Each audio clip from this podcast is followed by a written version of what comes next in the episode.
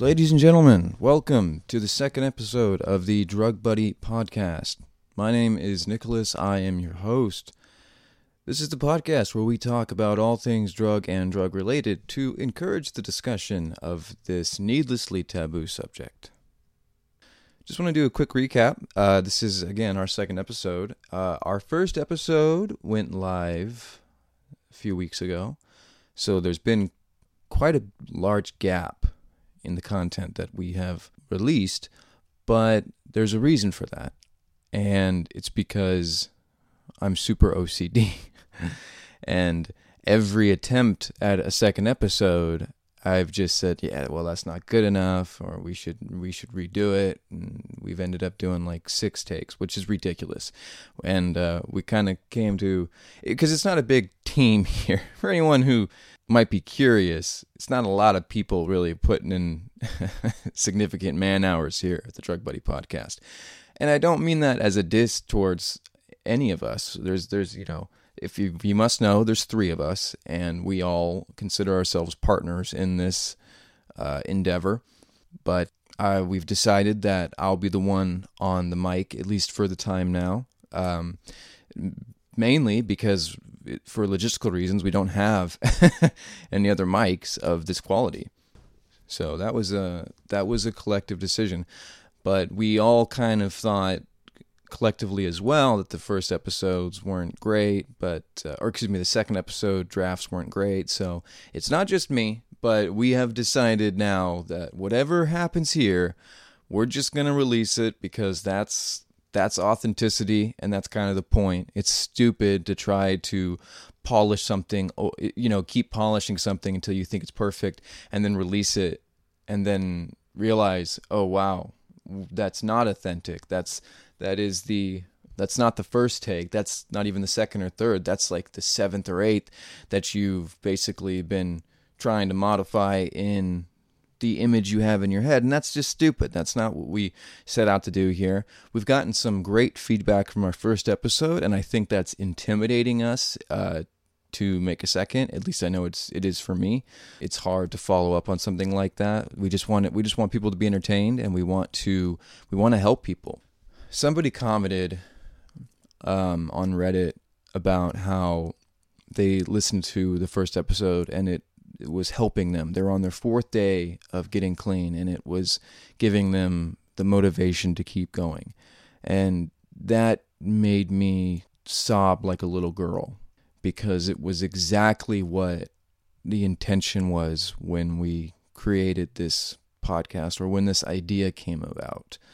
And I don't think I was really clear on that in the first episode, but that's eh, that's what it was born from. That's what we want to do and man, just to read that felt so good. And we we hope that we can continue to produce uh, content that helps people and people enjoy.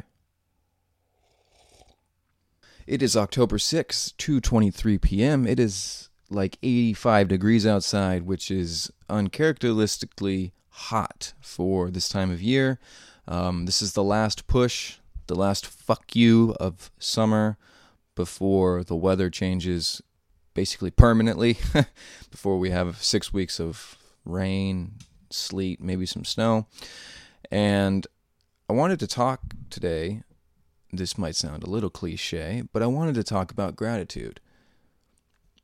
I received a, um, I received a DM on Instagram a few days ago from a friend. He, well, he's not really a friend. He was he's an acquaintance, and I think he would it'd be safe to say that I'm an acquaintance to him. But we've had mutual friends over the years. We met in rehab, right? We met in rehab years and years and years ago. And we knew each other for about six months and we had a lot of the same friends. But there was one friend in particular that we both became very close with. And he considered him his best friend. And then later on, a couple years after we all had met, first met, I considered this uh, second person to be, or third person to be my best friend. So we were very close with this person, and he, he, unfortunately, he passed away due to um, a drug overdose. He was clean for, he had been, he had been kind of pseudo clean for a while. He was drinking and smoking weed, but he wasn't doing it. His drug of choice was heroin. I remember he was doing. He told me we went to lunch. We went to lunch like a week before he before he passed away, and he was telling me that he was doing all these other things to keep himself from from relapsing on on heroin. And the worst part about the whole situation was when we went to lunch, he told me he said, you know, I'm having a really hard time. I just feel like I want to relapse. I just feel like I don't know what I'm gonna do, and I was kind of dismissed it, it hurts to talk about because I I I feel like I could have done more. I, I could have done more. I could have said, let's go. Let's go to a meeting. You know, back then we were really into AA and NA. We, we weren't really into it actually, but we were both familiar with it. I should say that. And um, I I could have said, let's go. I could have I could have dragged him to one, and that might have changed the outcome. I, I think of I think about this every once in a while. Um, actually way more than I, I care to admit. But think about what I could have done at lunch that day that might have saved his life. And um, there's definitely something I could have done. I just uh, I I don't want to I don't want to blame myself. Uh, I've had a I've I've worked through this, and I don't want to regress and end up blaming myself for anything. Uh, um, because even if I could have prevented it for a, a, month or a year, I mean, to me, that's that's a huge victory. We would have had another year with him or another month with him or whatever, but it inevitably would have caught up. And I, I it, because that's just that's the way addiction works. That's the way. This is real shit. And the guy who messaged me, this acquaintance, he just basically told me, he said, you know, I've been thinking a lot about you lately. I've been thinking a lot about this this other guy, and um, and he rattled off a list of names of people that had had also died due to addiction, and one of them was this girl that we both knew, and it was his girlfriend for a time, and she was a she was a friend of mine when we were in rehab, and then uh, we we grew apart because we lived in different places, and it was you know, it was shocking to see her name there. I, I didn't know. I looked, I looked, then I looked her up and I saw her Facebook and realized it's, you know, said remembering her and all these comments and posts of people saying, you know, rest in peace. And it's just, I couldn't believe it. It's one of those things. It's so, it just seems so surreal. And when our friend of ours passed away, that was also surreal. Getting the phone call from his girlfriend at the time, her in tears, and just she could barely she could barely talk. And she just said you know he blank passed away. And i thought she was joking. I thought i thought it was really morbid and fucked up joke because i couldn't pro- i wasn't processing it in my in my head properly at least. I was like well that's not funny. But then i i realized pretty much immediately i was like oh oh fuck this isn't this isn't a joke I asked her where she was, and she told me where she was, and I, I, rushed over there immediately. And it was just there was all of his friends, other friends there, and we were just it was a it was a horrible day, but that was the first time. And I think everybody who every addict or everybody who even anyone anyone who's even exposed to the world of addiction, because you don't have to be an addict to experience this, to experience loss. You know, addicts we we sometimes I feel like we co-opt the idea of loss when people suffer or pass away from their addictions. And that's not true. It affects everybody. It affects their family, it affects their friends. It's it's not just us. It's not just the other people because we can say, "Well, we understood what they were going through." Just because somebody doesn't understand addiction or understand how somebody could become an addict or be an addict or pass away from an overdose doesn't mean that they don't experience they're not they're not allowed to experience their own emotions. That's that's bullshit. So i think as a whole we should stop doing that because that's just that's just really uncool. But the his mother of of our friend had made a post after he passed away on Facebook and she was as much of a quote normie as one could be. And she just said you know blank has he's moved on. He's out of pain finally. I remember she put that in she she wrote that that he's finally out of pain and all he wanted was just to be out of pain. That's all he wanted. And I related to that probably more than anything I've ever I've ever read. He was in this sort of perpetual I hate to use the word spiritual spiritual torment. I mean, let's just say psychological. He was just being he was psychologically tormented because he didn't know how to handle his emotions. See, the thing people don't think about is when people start using drugs. Let's say you start using heavy at let's just let's say 18, right? Well, you're not you're first of all, your brain's not fully formed at 18. Everyone knows that. I think the I think the age is 23 and now they're saying it might even be a little bit or later than that. Your brain's not fully formed. You are the term arrested development. That's what this means. You have arrested your psychological your physiological development because you started using drugs. And it really doesn't matter what kind. That's the that's the bitch of it. You don't have to be using hardcore drugs um, in order to arrest your development. Uh, but if you do, if you are, the harder the drug, I, I think the the harder it arrests. It does arrest it. And what I mean by that is, I started using heavy when I was 16. I started using heroin when I was 16, and that's how I dealt with my emotions. That's how I dealt with loss. That's how I dealt with grief. It's how I dealt with pain. You know, anything negative I felt, I immediately ran to this substance. And it wasn't as prevalent in the beginning. I was a teenager. I couldn't get it as often. It really didn't spiral out of control until I turned 18. Until I was working a real job, making real money. I had a dealer who you know, I call him a big boy dealer, you know, a guy selling to multiple people who made his livelihood selling drugs. That's when, you know, a, a guy you can call up pretty much any time of the day and he'll he'll be there. He lived an hour away. This is when I was in Southern California, but he made a route every day where he would end where I lived. And so I kind of had, it was kind of like a bus schedule, actually. I kind of had to have money by a certain time of day, and that sucked. But there were times I could call him. I had to give him gas money. You know, he charged me. This is so fucked up, guys. He charged me a hundred bucks a gram for heroin. We we got we get black tar in California, um, hundred bucks a gram, and he charged me forty for gas. And he came. I mean, he was coming an hour away. So I mean, you know, L.A. traffic. I get it, but he fucking he just raped me when it came to prices. He took so much. He took such advantage of me and he never did fronts and he never didn't have a point system or anything like that and uh, anyone who doesn't know a front is just like a loan basically like hey can you loan me some drugs because i don't have any money right now it's a stupid concept because every time I, I needed a front i never had a way to pay it back you know it's not like i never had money coming in i mean there was a few times i did but i would have spent it on more drugs i would have found some that's what's so fucked up you know, I was the most unreliable customer. I was the kind of guy who needed to have money on hand, but I would try to find like other ways. Like I'd be like, "Well, dude, are you into trades? You know, like I got this Xbox here. I got this, you know, I could I could sell you this watch I found. You know, all this stupid shit." And they were always like, "Dude, no, I just need I just want cash." You know, and I was never buddy buddy with any of my dealers. You know, I know some guys.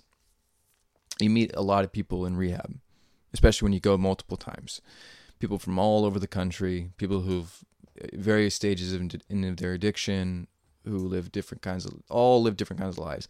And there were a lot of guys I knew who were friends, like good friends with their dealers. So they basically never ran out.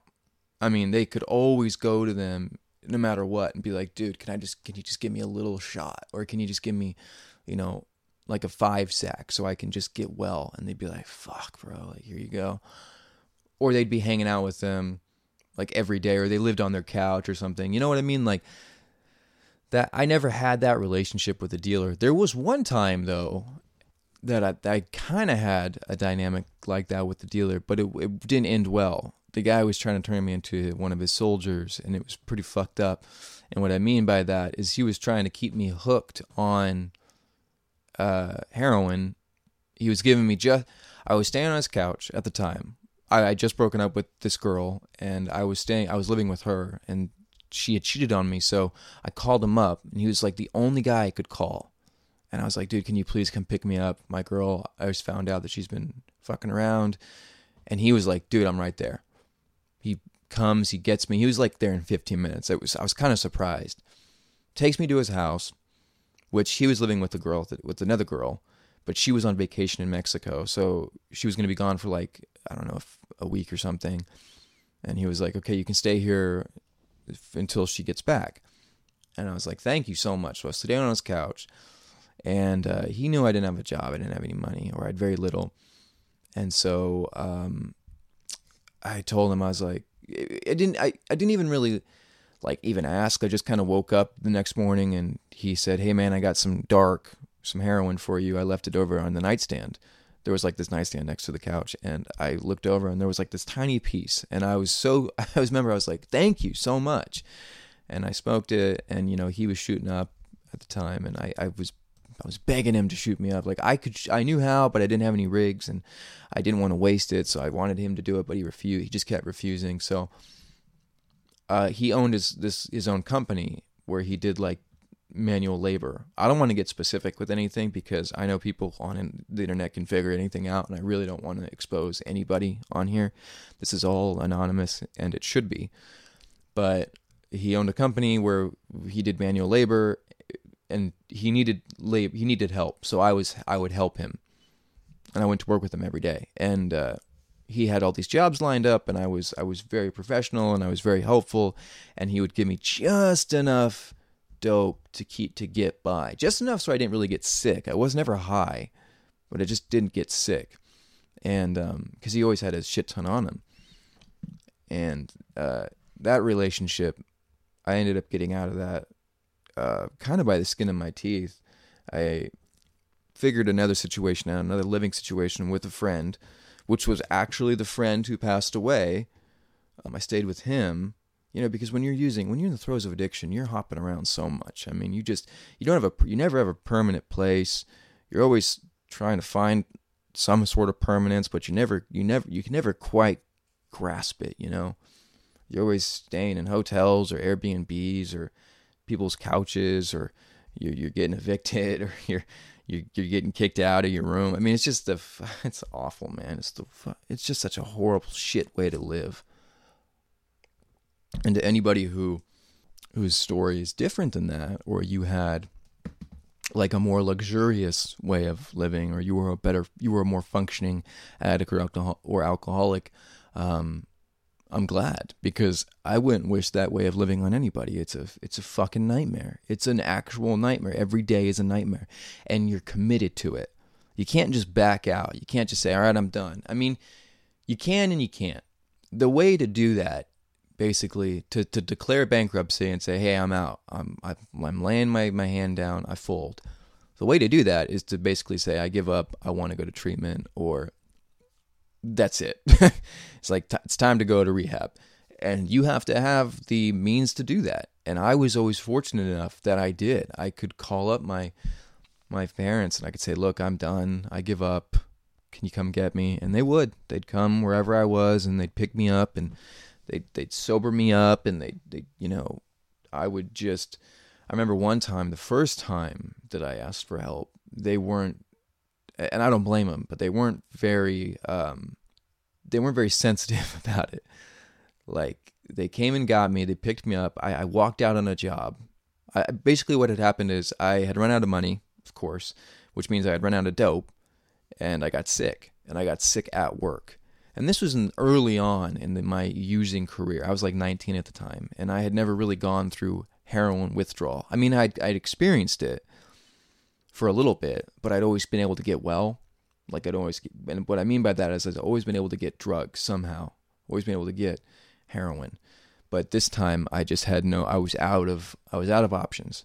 I couldn't borrow another buck from the bank. I couldn't. There were no more payday loans I could I could take out. You know, I had no one else I could ask or borrow money from. It, payday was a week away. I was fucked. So um, I just tried to go to work and power through it.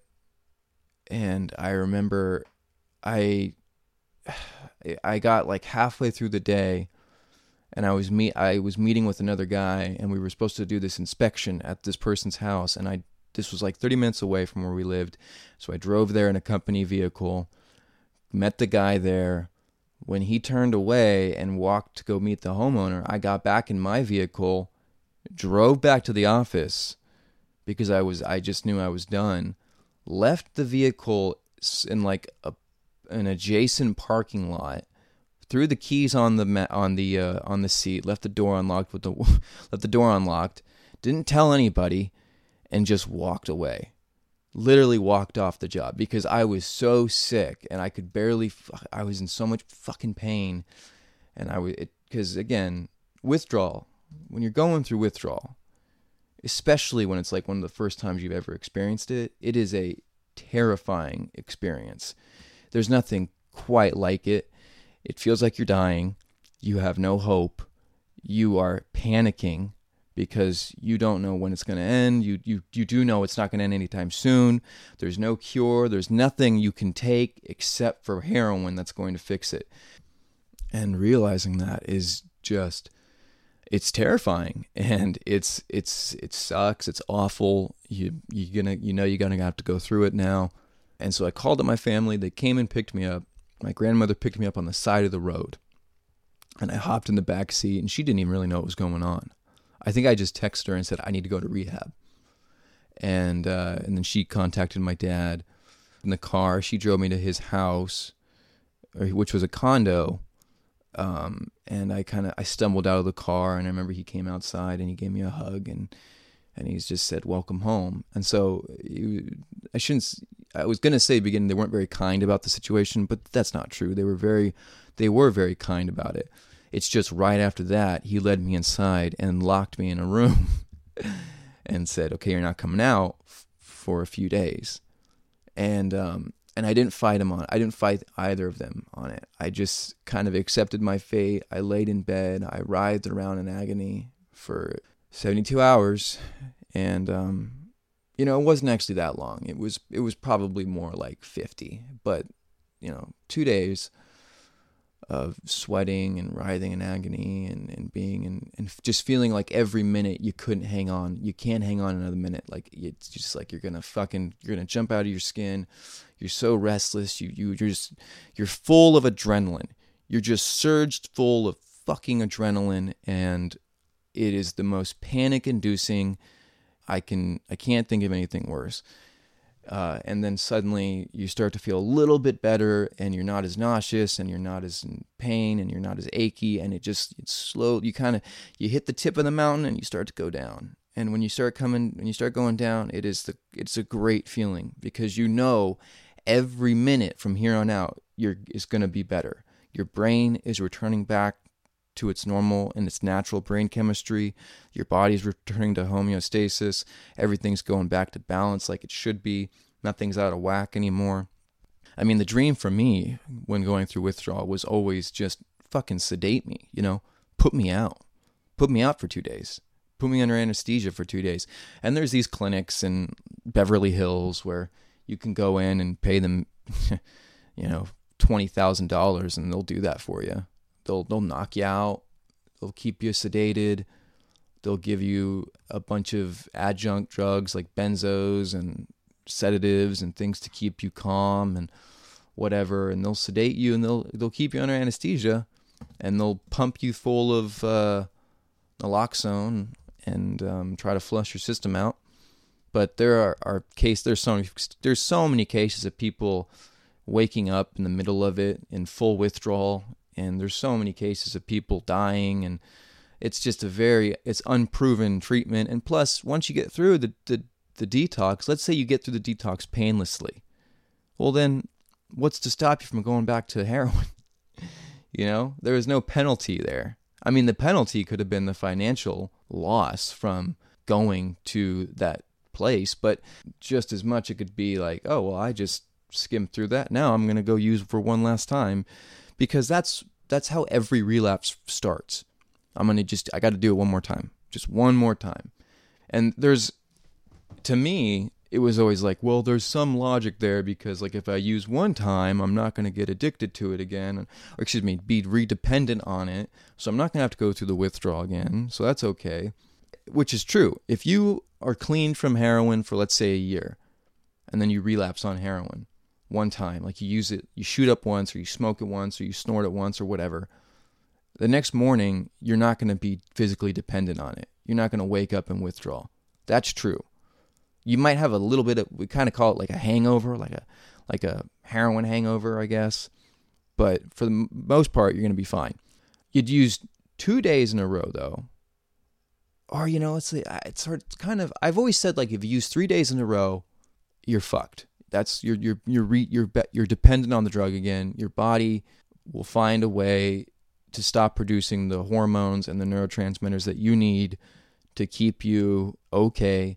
The locus coeruleus, which is a part of your brain that controls the inhibition of adrenaline, that gets suppressed. So then you get flooded with more adrenaline, which is the cause of some of the most uncomfortable symptoms of heroin withdrawal. Everybody knows, I shouldn't say everybody, but people mostly most people know that withdrawal is just the complete opposite of everything that you experienced while you were on the drug. So every happy, joyful, euphoric feeling you felt while you were high on heroin or let's say even meth or cocaine, the withdrawal is just the opposite of all that. So instead of euphoria, you're going to feel dysphoric. Instead of you know uh, pain relief or analgesia, you're going to feel just pain, or it's actually it's called hyperalgesia, which is an increased sensitivity to pain. And it's just no fun, man. It's I mean, when you break it down, it, there's not much more you can say than it's it's not it's no fun. It's it's a nightmare. It's every horrible thing. It's like being it's like being in the Harry Potter universe and being attacked by a dementor just every negative sensation, every horrible feeling at once is just being sucked out of you. Actually, I would say poured into you, I should say. Poured into you. That's the only difference is that the Dementor's taking it from you, all that happiness. In this case, it's like it's being poured, it's coming to you. And the timeline of withdrawal or detox is so long I mean, it's it's really short actually, for the most part, unless you're on drugs like methadone or Suboxone. But for short-acting opioids like heroin or or, or fentanyl or or oxy or whatever, the the withdrawal is actually a very short period of time. People say 72 hours. It's it's for me it's less. It's more like 60. You know that 12 hours actually kind of does make a difference too because 60 is not like the peak. Like I'd say like the peak of pain is like hour 36 to 48 somewhere between there that's when you're going to be at the worst. So you make it past that you're going to be okay. Being at the 24th hour you're in it. Like that's you're in the world of shit. And i would always count. Like i'd always see where i was. I'd be like all right i'm in i've it's been eight hours since my last hit. It's been 15 hours since my last hit. I would count down because that would help me. And uh, once i got to like you know past hour 60 i was usually okay but there were very few times. In fact, I think I can count on one hand how many times I actually kicked cold turkey without any substitutes, without any other drugs involved, just straight. And I, I, I want to say willpower, but it wasn't willpower. It was external forces that came together to put me in that situation, like my family.